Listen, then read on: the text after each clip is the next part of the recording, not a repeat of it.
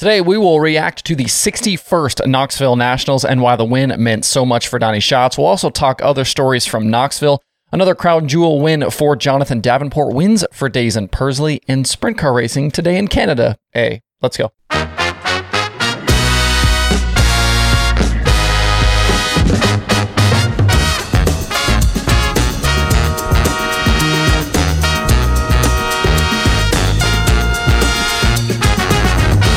It's Monday, August 15th. I'm Justin Fiedler. This is Dirt Tracker Daily. I'm sure we could probably say this about a lot of these big events in dirt racing, but I felt like the past week at Knoxville was a perfect microcosm for why we love sprint car racing and the sport of dirt racing as a whole. Entering the Nationals, there were a bunch of guys that could have won. There were high profile rookies. Uh, by the time it was complete, we have no lack of topics to get into today. We had controversy, we had heartbreak, we had the elation of drivers making the main event, and we had tears from the winner. And we'll start there. With Donny Schatz and him scoring his 11th career Knoxville Nationals win, in the past 36 hours or so, you've heard and seen all of the headlines at this point. Donny's 11th win brings him to within one of Steve Kinser, who has 12. The references to Donnie Knoxville, Schatzville, you know, those terms that got coined when Schatz was dominating the sprint car capital of the world from 2006 to 2017. In that 12 year span, Schatz was beat only twice at Knoxville in 2010 by Tim Shaffer and 2016 by Jason Johnson and Schatz was second in both of those races.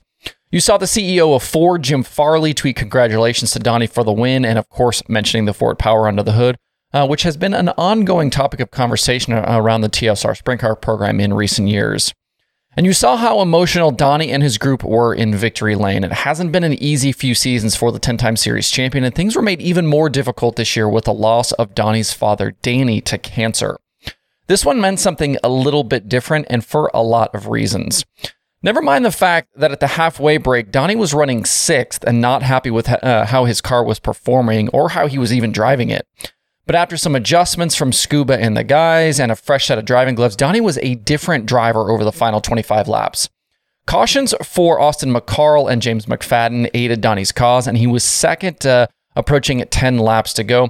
And then as laps started to wind down, it became increasingly clear that the 15 was coming and that David Gravel was fading. Donny officially grabbed the lead on lap 46, and Gravel couldn't do anything but watch the white 15 CarQuest uh, number 15 car drive away at the end and the $175,000 win. Schatz hadn't won the Nationals since 2017, and he hasn't won the Outlaw Championship since 2018.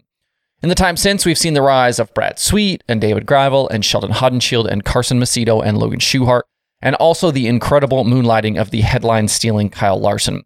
But on Saturday night, we were once again reminded of how good Donny is behind the wheel of a 410 sprint car and why he's one of the best to ever do it. I don't know about you, but I used to look at Donny Schatz like I looked at the New York Yankees or the New England Patriots, always dominating, always winning everything, kind of ho hum. But it was hard not to be excited for him and that team and to not get caught up in the emotion of that moment on Saturday night. Elsewhere down the finishing order, we had Gravel and Schuchart grabbing podiums. Schuchart went 17th to 3rd and just nipped Tyler Courtney late in the going after transferring in from the B main. Both Shark cars were actually in the top five uh, in the final rundown, with Jacob Allen also ending up uh, fifth. Kyle Larson recovered to finish sixth after an early exploded right rear tire took him out of contention. Brent Marks showed speed on the night, but was never really a factor for the win. He ended up seventh. Sheldon Haudenschild hard charged from 23rd to 8th after earning a feature starting spot in the Friday Hard Knocks program. Series points leader Brad Sweet was ninth, and Daryn Pittman had a very nice top 10 in a rare sprint car start this year, driving the Heffner 27. Buddy Kofoid was Rookie of the Year with an 11th place finish, and Aaron Reutzel's 14th place finish earned him the two week long Mr. Sprint Car Award. After starting on the pole and leading the first lap, Austin McCarl's day was ruined by a flat tire, as was Carson Macedo's. James McFadden, Brian Brown, and Justin Sanders were all out early with issues, and Gio Scelzi, JJ Hickle, and Parker Price Miller all had big crashes. Gio and Hickle were fine, but PPM was transferred to a Des Moines hospital and diagnosed with fractures to his C7 and T5. His mom tweeted surgery isn't needed and he is able to move everything. He'll head back to Indy and heal and rest up.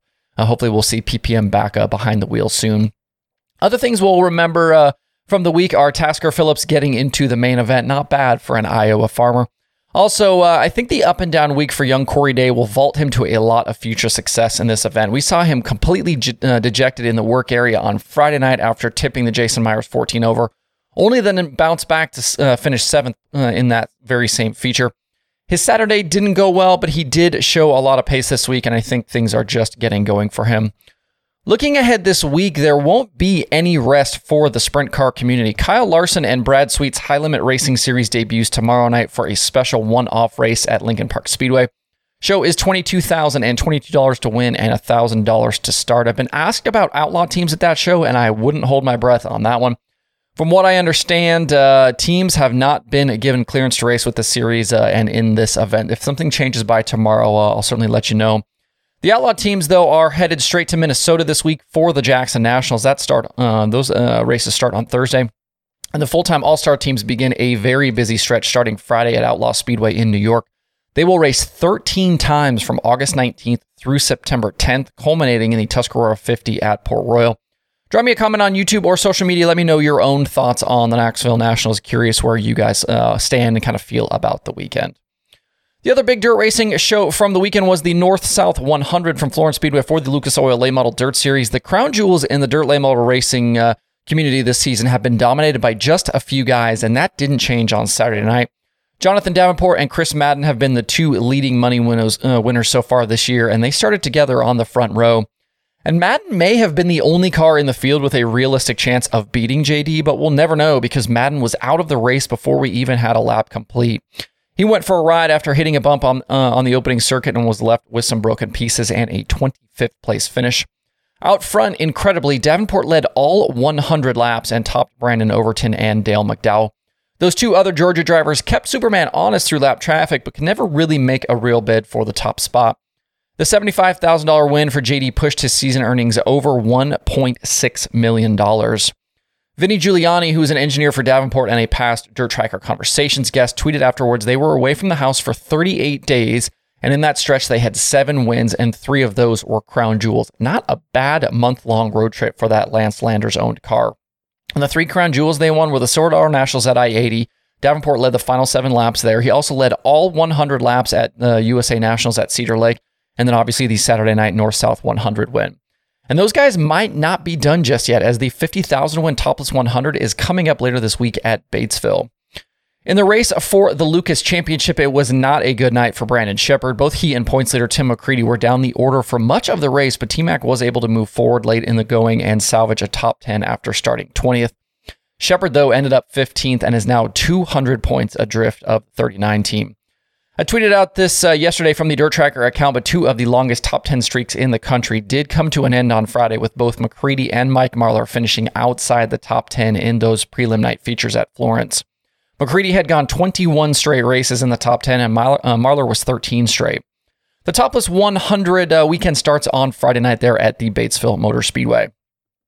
And I mentioned last week that Daison Pursley was set to get back behind the wheel with some micro stuff at Coles County over the weekend, and what a first couple of days back it was.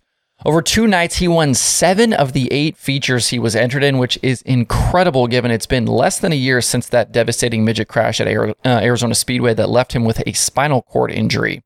Hopefully, this is just the beginning for Daison and that Keith Kunz Motorsports squad. Before we move on to other weekend winners and racing tonight, one quick schedule note for you. The NARC 410 series out in California has canceled their August 27th race at the Stockton Dirt Track because of the ongoing tire shortages. For more details on that, head over to narc410.com. With the USMTS over the weekend, Tanner Mullins took down the 20,000 win Grant Junghans Memorial on Friday night at Lakeside Speedway. And then on Saturday at I 70, multi time series champion Rodney Sanders busted a winless streak that goes back to May of 2021. He topped Lucas Schott and Derek Ramirez to bag $10,000. Leaving the weekend, Dustin Sorensen's points lead is just 57 now over Mullins. Other weekend sprint car winners included Jake Swanson with the MSCS at Terre Haute. Nice bounce back there for Jake uh, after that injury he had a few weeks ago. Matt Westfall was a winner at Gas City. Caleb Montgomery took the Placerville win, and Corey Schutte was a war winner at Valley Speedway. Other weekend late model winners included Tanner English at Paducah, Spencer Diercks and Tony Jackson Jr. were, uh, were MLRA winners, Ashton Winger and Sam Seawright were Ironman winners, and Jason Feger won the Saturday Night Mars show at Shady Hill. If you want some sprint car racing to watch tonight, check out the Canadian Sprint Car Nationals from Ohsweken. They've got 360s racing for 10,000 to win tonight, and the field will include Stewart Friesen and Christopher Bell, among others. And the cool part is, is you can watch it for free over on YouTube. Go find the G-Force TV channel, uh, G-Force TV channel, and tune in later tonight. Again, that one is free. Speaking of watching dirt racing online, there are three shows on the streaming schedule for today. The Super Dirt Car Series is on Dirt Vision from Weedsport. There's racing from Coos Bay on Speed Sport, and there is FloRacing 24 7. To see the full daily streaming schedule with links to watch, head over to dirttracker.com slash watch tonight. Don't sleep on the Super Dirt Car Series this week. They're starting their Summer Fast program. Got a bunch of racing coming up. Uh, and obviously, we are kind of downhill now into Super Dirt Week. So, a lot of these guys trying to position themselves not only in the standings, but also rack up uh, some points and things like that, get themselves into Super Dirt Week. There's still, I believe, a few of those guaranteed spots uh, uh available out there for those guys. That's it for the show today. Have a good Monday. If you have thoughts about the topics on today's show, please leave them in the comments below or tweet at me. Thanks, everybody, for tuning in. We'll see you tomorrow for more Dirt Tracker Daily.